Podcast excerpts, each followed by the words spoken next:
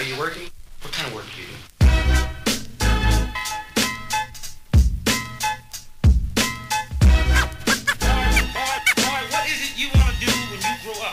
What's going on, everybody? It's your host with the most, Tyler Haskins, back with another episode of Third and Forever with Tyler Haskins. Thank you for joining me on this Monday morning.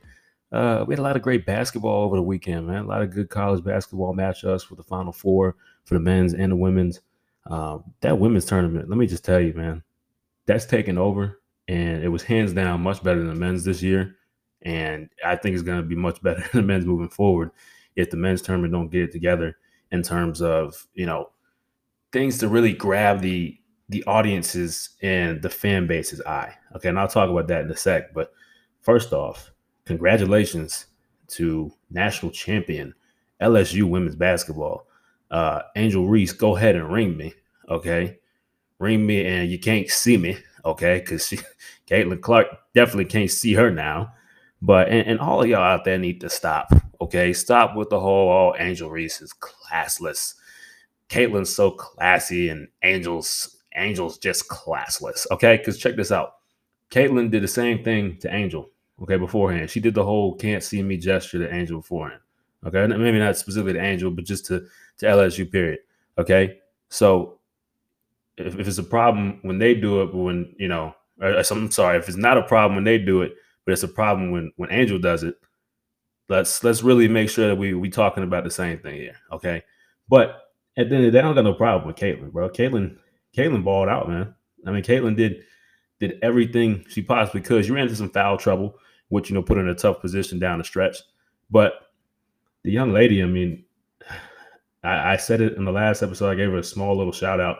I got to take some legitimate time to talk about it today because she is a dog. Okay, she is her. You know, and the way that you know she just took over college basketball. I mean, we were looking at this probably a year or two ago. It's like, you know, Paige Bueckers out of UConn and Caitlin Clark were kind of like your two-headed monster, like the faces of women's college basketball. Uh, unfortunately, Paige Bueckers went down with that uh, that horrible knee injury um, and wasn't able to play this season.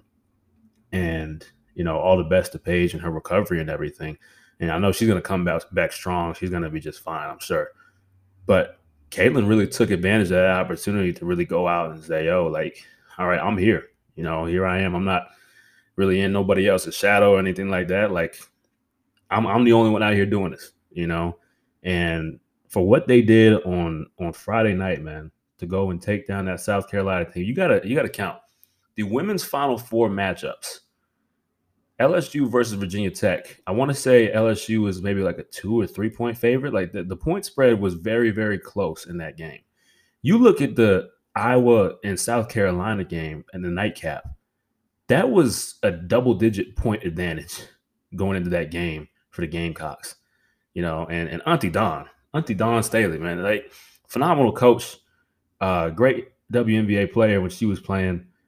Um, everything that she's done with that program, man, like they were they were untouchable and they were undefeated, you know, and, and streaks, yeah, streaks are they're bound to be broken. But they were definitely the Goliath in this. And at least at least the way people painted it, okay? The way that we went into the matchup with the point spread and you know the way that the record was for South Carolina and the resume that they have and you know Dawn Staley's resume, like of course, yeah, they, they're giving the Goliath and you know I was given the, the David uh David vibes in this. But I really didn't look at it that way because the way Caitlin Clark been balling, man, like she had she had the 41, 41 point triple double in the Elite Eight against Louisville. And I seen that. I'm like, yo, she's the truth. She's I've been known that she has, but she's the truth. Bottom line. And then I see her go out and lay down another 41 point performance and single handedly, okay? And I mean like single handedly. And I think the only help that she really had in that game was from the forward, uh, Sonona. Um, but other than that, Caitlin took down that team by herself, her and one other girl, pretty much. Because you look the, I'm not going to get caught up in the box score too much, but Caitlin was doing it all, man. She really was. And to go and take down that South Carolina team the way they did, I already knew that she was the truth before that. That just confirmed it even more. Like she's she's better than some of the WNBA players, like current WNBA players, I'd say. Already. All right, that's that's what I'm gonna go out and say on a limb here. That Caitlin Clark is already she, she's definitely WNBA ready, but she's already better than a lot of current, and I'm talking star WNBA players too. Okay. She is going to be a lot to handle when she gets to the WNBA, man. And LSU, they they had a good game plan for her. They, they figured her out a little bit. And you know, anytime you do that, obviously you make yourself vulnerable to any other team who watches tape and they see, okay, this is how this team was able to limit her, not shut her down, because the girl still dropped 30 plus points. Okay. But to at least limit her a little bit and limit the damage that she could do to your team. They, they had a good good game plan for her. She's still damaged them in a lot of ways, but I mean, hey, if you're trying to shut down Caitlin Clark, learn from that, I guess. But congratulations to LSU, man. Uh, that girl Morris, she balled out, man. I mean, she you you listen to her story. I'm watching the broadcast, and they talk about you know how she she transitioned from school to school and i believe i want to say she started out at i had to pull it up but i mean she she went all around when she started out with uh, current lsu women's basketball coach kim mulkey uh, i want to say it was at baylor i believe she started out at baylor then she goes to rutgers then she goes to texas a&m then she comes back to lsu to play for kim mulkey it's, it's kind of like the, the, the Thanos thing for all my, my Marvel people out there. Oh, where did that bring you? Right back to me. But it's crazy that she went on this journey. I mean, anytime you go from team to team like that in college, I already consider going to three teams in the pros as being a journeyman. When you do that in college, I think you're really a journeyman to transfer to that many schools. And for her to come all the way back to LSU to the same coaches she started with at a different location. I mean, the story kind of writes itself, man. It really does.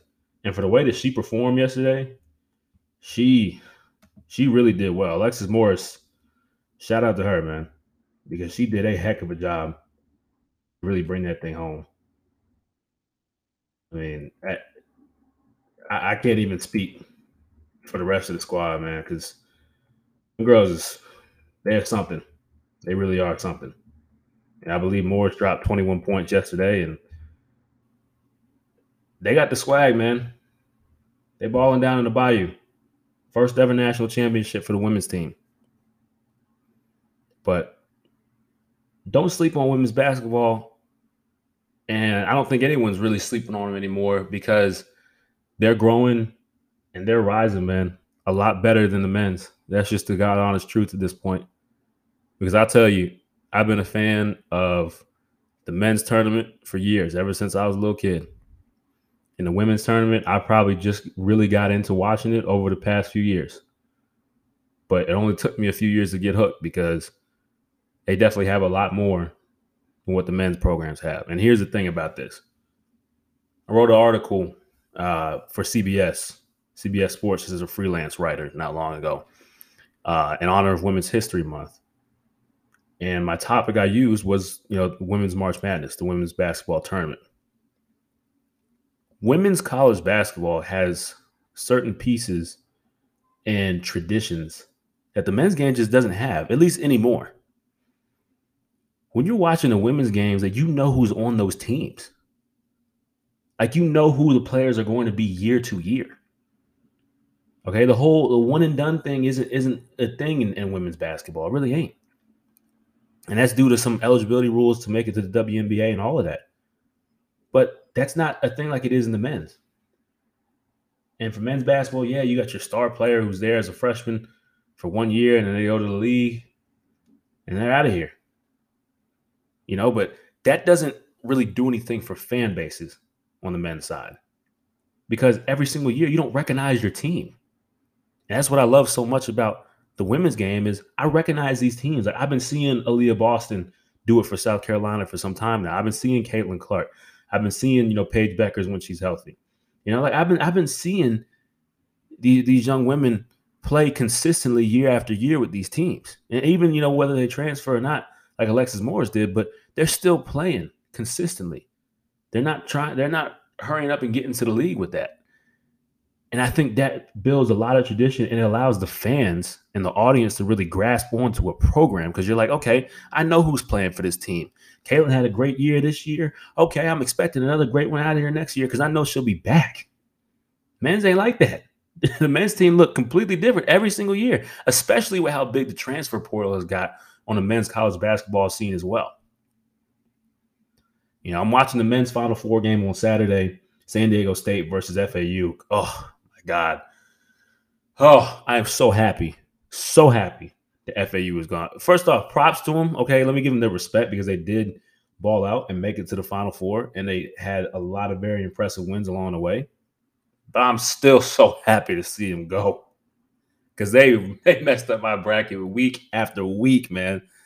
From the first round game where they they upset Memphis to I believe after that it was the uh well they they beat uh, FDU. I I expected that in the second round. But then the Sweet 16 came. They upset Tennessee. I, I had Tennessee going to the Final Four. They screwed me there. Then they go and play uh, Kansas State. Kansas State clapping the little baby and everything in the locker room. Markquis Nowell, his, his little five eight self, and they take them out at the Garden. I'm like, oh my god, there's another team that I, I picked. I wanted Kansas State to win, and I lose that one as well. FAU made it to the Final Four, man, and they they were in control. Okay, San Diego State jumped out to a bit of a lead right there at the start of the game. FAU came back. They hadn't. They, they went on a little bit of a scoring drought they did not score for maybe X amount of minutes. It wasn't long. And all of a sudden, they just went ham for the entire game until down the stretch in, in the second half when you're getting to probably like five minutes. Uh, and maybe a little before that was when San Diego State really started to claw and, you know, fight, scratch their way back into the matchup. But FAU controlled that thing the entire game, man. And we were lucky, okay? Because I picked San Diego State for this one. I and everyone else who picked San Diego State were lucky because they should not have won that game. Okay. But down the stretch, it had a lot of things fall in their favor. And the buzzer beater, man. I mean, that was that was crazy. Because I didn't know what they were doing. They, they dribbled down the court. I thought they were going to take a timeout. They had one timeout left. They didn't take it. He's dribbling. He's looking for for an opportunity. He didn't he didn't pass it, kick it out to no one. And the clock's running down. I'm sitting, I'm watching too, like, what are we doing? What are we doing? At least get a shot up. It's two, one. Finally, he put it up. It looked like it might be just slightly off, but that thing fell, man. And I was like. I was so it made my night. It made my night. I didn't even have to watch the UConn Miami game afterwards. That's all I needed to see. I just wanted to see FAU go home. Okay. But props to them for having a great season. But the thing about it is, we got teams in the women's final four. When you look at Iowa and South Carolina, you know, LSU was kind of one of them them teams who wasn't that good last year and and came up, made a lot of changes and kind of shocked the world this year. Um, but Virginia Tech was good. Like these were teams that we know and we're familiar with the rosters. We're familiar with the coaches. Like Kim Mulkey, the LSU now national champion head coach. She looks like a Southern pastor when she's out there on on uh, court side with all her outfits. But it's it's I'm, I'm not gonna say it's cool because I I'd never walk out the house looking like that. But she can do what she wants. She got the money to do so. But we we attract to that because she's a character. You know what I'm saying? She's a character of the game that we turn we turn the game on to see. Okay, what is Kim Mulkey wearing wearing today? You know, we turn it on to see coaches like Dawn Staley because Dawn Auntie Dawn becoming with her fits too. Okay, no, don't forget about Auntie Dawn, but she becoming with her fits as well, man. You know, and then you go and see the men's game, like everyone's got like the quarters that like every head coach has the same outfit. You know, and we also we don't know the rosters. We really don't. We're not familiar with these guys. And that's why I really think like the men's game is, is losing it in that way because you got to give your fans something to attract to and and really like dive into and stick with year after year, man. But I mean, overall, we got you know the national championship for the men's game tonight. UConn, San Diego State. Thinking UConn takes that one. I mean, they they've looked dominant throughout the tournament this entire uh, entire month of March. I think they're going to take that because they, they've won all their games by double digits, I believe. You know, they they've been looking strong since the first round. I think I think the run stops here for San Diego State. I really do. But look at the matchup we have though. We have a five and a four. A five and a four in the national championship. That's that's what we're working with these days, man. You know, and the committee needs to do a better job at seeding teams. That's what needs to happen. Okay. Well, I want to segue here because I talked a little bit about this whole journeyman thing with the transfer portal and a little bit of NIL as well, because I want to give a little bit of insight on something that a lot of people aren't aware of. And I talked about this a couple weeks ago with the transfer portal, but also just the inclusion of NIL with it as well. You know, NIL, the name, image, and likeness deals that came out about two years ago, it was an opportunity for myself and other college athletes to really profit from who we are, right? You know, to be able to go and pick up a benefit from someone. Maybe they want to pay for our food or something, give us little extra nuggets in the bag or something, just because we we wear these certain colors and play for this team. We can do that now. That's allowed. The thing about NIL is I've, I've done NIL deals myself, and how it happens is basically, you know, you go and what my method was, and a lot of college athletes are doing this, where they go and they use some type of uh, marketing platform that kind of sets up accounts for us as, as student athletes. And basically, we use this to kind of put out our brand and who we are, and we give promotion opportunities, right? And so we'll list the promotion. Opendorse is, is a good one that a lot of athletes use. I've used a Match Point Connection, which is a Baton Rouge, I believe, LSU based company. And what they do is they allow you opportunities to say, okay, here are my promotions, whether it's uh, you know social media promotion or maybe I want to make a public appearance, uh, do some type of autograph and signing, give private lessons to to some kids, um, all of that stuff. Here's my type of promotions. I'll do those things, and here's the amounts that I'd like to get paid for it. So if I sign this piece of memorabilia for for you as a fan, you will give me three dollars in return. Okay, and, and, this is why the prices uh, you look at, it, you're like, oh, these college athletes, they're supposed to be profiting, man. They're, they're big time college athletes. Why are they only getting three dollars for this? Because the the sad reality is that a lot of these athletes, we're not making a, whole lot of bank off this stuff. That's the, that's the bottom line. We're not because it's skewed in the way that a lot of the big faces in our respective sports are the ones who are going to get it. You know, for myself as a defensive back, it's tough for me because I look like an everyday dude walking down the street. I mean, I'm I'm 200 plus pounds, six foot, but hey, I'm not well known like that. Not like a quarterback would. Okay, and it's it's the same. It's the age old deal, just like in the NFL where the quarterbacks are getting paid the most. And let me remind everyone that they are overpaid. But the quarterbacks in college football is the same way. You know, when you're the face of the team and you know you're the guy, you're going to be getting those bigger deals. And that's just how it goes. And, and then if you're a playmaker, maybe you're a star receiver or um, you know a star uh, star running back, a lot of times it's tough for other players to really get any type of deal when you got to go really put in the work yourself and go market yourself on your own. You know, your time on the TV and your your playing time may not always speak for itself. You could be balling and doing really well, but you just may not get noticed all the time. It's just the reality of it. But uh, you know, these NIL deals, it's a great opportunity just to be able to make some money as a college athlete. Because at the end of the day, like we are still college athletes, uh, and myself, and I haven't shared this on the mic before. I don't think I, I have in the past year, but I am I was a, a walk on. I walked on here at Northwestern. Um, you know, I earned a scholarship here at Northwestern, but you know, with with that, it's it's a process where you're working for something and you don't always have the money in your pocket. You know, that's just the bottom line. And so with NIL, like it was huge because I was like, okay, this perfect opportunity.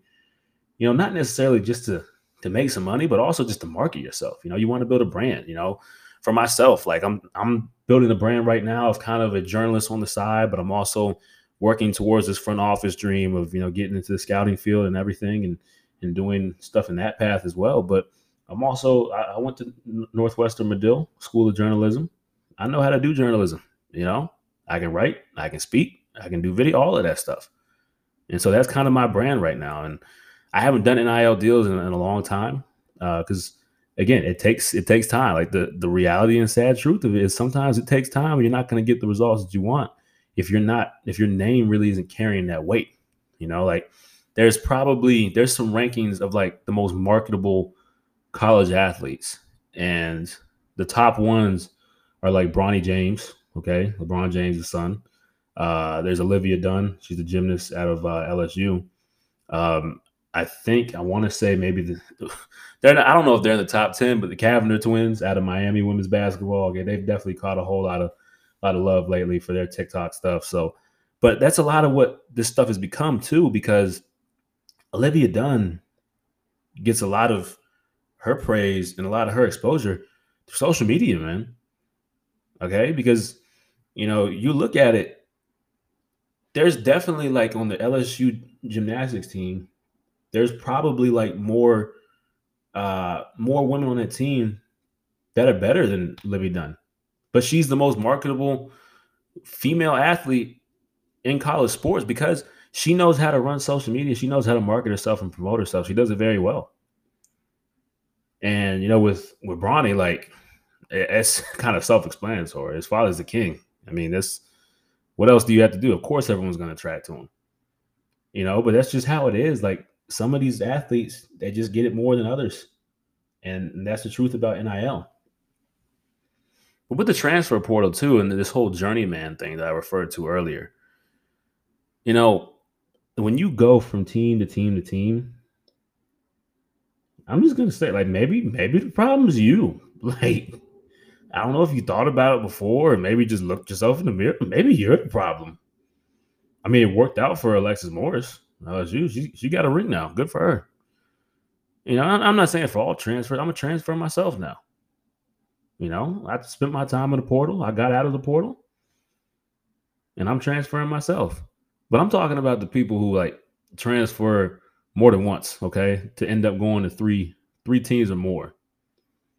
I remember the example with with Tate Martell. Tate Martell was one of the top rated quarterbacks, uh, high school prospects coming out of Las Vegas.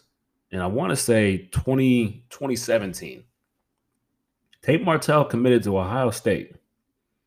And when he got to Ohio State, he was in a quarterback room with, I believe, JT Barrett's old ass was still there. I, I want to say he was still there, maybe. Um, but Dwayne Haskins was there, rest in peace and I want to say I don't I don't think Cardale Jones was still there. Uh, Joe Burrow, Joe Shiesty was there as well, I believe, because he was in college for a long time. But he went into a very full quarterback room with a lot of talent, and this guy did not get the opportunity he wanted. And then, you know, after Dwayne was the guy for some years, he realized he wasn't going to be going into that starting position, you know, he he left he left. And I think the other part of that was after Dwayne did his time in, at Ohio State, who comes to Ohio State afterwards? Justin Fields. He transfers from Georgia. And Tate's like, all right, I'm not going to have this opportunity that I want. So I got to go somewhere else. So Tate decided to go and transfer to Miami. Well, Miami, he gets there and he doesn't win the starting quarterback job. And so they try to move him to receiver. And that doesn't work out. So he's like, you know what? I'm leaving again. I'm going back home to Vegas. I'm going to go UNLV. I believe that Tate Martell wasn't even the starter on that team, and if he was, that team was like 0 and something last year. That's what I'm saying, man. Sometimes you gotta like, you gotta just give it up. You really do. You gotta give it up, or you just gotta stick with something and really like ride it out and get down to business and just work and grind. Okay, if you're not getting what you want, figure out why. That's the thing, man. Some of this stuff is just straight up problem solving. You know, find a solution to something. If you're not happy with where you're at, find a solution. You know, and, and someone like Alexis Morris for LSU, like she found a way to make it work for her. You know, and everyone's journey is different. It really is. But sometimes you really got to look yourself in the mirror and say, hey, maybe I'm the problem. You know, I mean, for myself, just being a grad transfer is it's a unique opportunity because I finish, I'm getting ready to finish up my four years here at Northwestern. So I'm able to go and kind of be free to do do what I want for my last year or two of eligibility. And I'm able to say, okay, hey, what type of degree do I want to get? Because I, I, prioritize academics and everything. Oh, you didn't know that? It's the reason I came to Northwestern. Duh. But I prioritize academics and I say, okay, well, I want to go get a degree somewhere. I'd like to have it paid for. Let me see if I can make my, my sport work for that. And I find an amazing school in, in Bryant University that works out for me from a football standpoint, from an academic standpoint, you know, and I'm really excited to, to head out there and get to work. But for everybody else who's kind of trying to grind through this thing and just looking for a chance, because a lot of times it comes with people who are just trying to make it to the league, you know, especially in football. Guys just, they're not happy with the coaches, they're not happy with the playing time. I'm not against the portal, okay? Clearly I'm not because I used to probably not be the biggest fan of it and obviously now I've I've been through it. I've been in it and it's worked out for me in my favor. But I would just I just tell guys from going through it myself, make sure you get that damn degree, man. Make sure you get your get your paper. You got to get that degree, man. That's why I would never, never, ever thought about leaving Northwestern before I got my degree, man. You know, and I've, I've had teammates here at Northwestern that have transferred out before that, and they've had to do what's best for them. You know, but for myself, I, I, I prioritize that degree a lot, man. And for a lot of these guys who are just trying to make it to the league, like I would tell you, things happen. Okay, injuries happen. It's part of the game. Playing time, lack of playing time, it happens. Okay, coaching changes, they happen. It's it's all over this business you know, but you've got to realize and say, what's best for me in this? And for anybody out there who's transferring or, you know, maybe stuck in the portal right now, who's thinking about transferring when the next college football window comes up, or, um, you know, in, in any other college sports who's thinking about transferring or who's already in the portal, really, really prioritize you, man, because you got to go and figure out what works for you in terms of what degree is going to be best for me what location is going to be best for me where I'm going to live and reside for the next year or so. You know, how's the social scene there? Am I going to like being a college student there? Because at the end of the day, you are still a college kid. Okay. How is this place going to make me a better person? Okay. You know, I, I have a good friend, Lawyer Milloy, former uh, New England Patriot, NFL legend, and he advised me in this process. He says, dog, go where is going to make you a better man. You know, and I felt like Bryant was the best place for me to do that because everything it entailed of the options I could do with my degree and my network. You know, what what life could be like after Bryant based on the work I put in there. You know, continuing to play the game at a high level and to do it with the right people, the right teammates, the right coaches, just the right program overall. You know, you've got to go somewhere that makes you a better man or a better woman. And this whole transfer process, understand why why you're doing it first before you go into it. And in terms of making the decision, man, go and make sure that you're making the best decision for yourself. Okay? The grass ain't always greener. But sometimes you got to do what you got to do and make sure you're doing what's best for you. But that is another episode of Third and Forever with your host, with the most, Tyler Haskins. Uh, I want to go ahead and drop some socials here. You can follow me at T underscore Hask 21. That's T underscore Hask, H A S K 21. Uh, I'm also on TikTok at Third and Forever T Haskins. That's at Third and Forever T Haskins. We post a whole lot of content on there, uh, just video content from episodes regarding our guests um, and episodes, you know, our audio only type of episodes that we do sometimes with content and stories there as well. Um, you know, you can find a whole bunch of that stuff on Twitter as well, on my personal Twitter at T underscore has 21. Once again, um, you can find us on YouTube as well at Third and Forever with Tyler Haskins. We got a whole bunch of video content out there as well. Uh, listen to us here on Spotify, Third and Forever with Tyler Haskins, also on Apple Podcasts as well. We're everywhere, man. Okay. It's marketability at its finest. Okay. We're everywhere. You can find us everywhere. Uh, rate and review the show, man. Uh, ask some of the questions and, and, answer some of the questions that are there linked to the episode. Tell me how you feel about the episode. Is there anything that you want me to talk about? You know, things that you're tired of me talking about. It, let me know if you just want me to shut up. Okay, just stop talking. Period. Okay, but rate and review the show. Uh, let me know how you how you guys like it. And uh, we'll talk in a few days on our next episode later this week. Y'all take it easy. This has been Third and Forever, starring Tyler Haskins.